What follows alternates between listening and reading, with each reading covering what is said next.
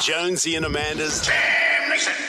Let's get on down to the Jonesy and Amanda Arms for the pub test. Steve Smith back as the Australian cricket captain. Does it pass the pub test? You just heard Brendan Julian in our news say that yes, he does. Well, what do you think? He has served his two-year penalty where he wasn't allowed to, to play that role. Now he is free to do so, and the Board of Cricket Australia will determine whether he can return to the captaincy.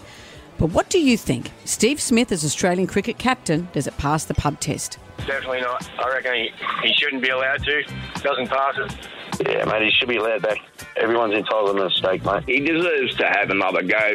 Um, he's done his time for what he's done. Uh, I think Steve Smith should really go back on as captain. Well, it's completely in line with this country. I mean, isn't it something like thirty percent of the sitting people in Parliament House are convicted criminals? Of course he'll get back in. They want to win. His performance as a captain was good. Bugger all the rule-breaking, they'll put him in.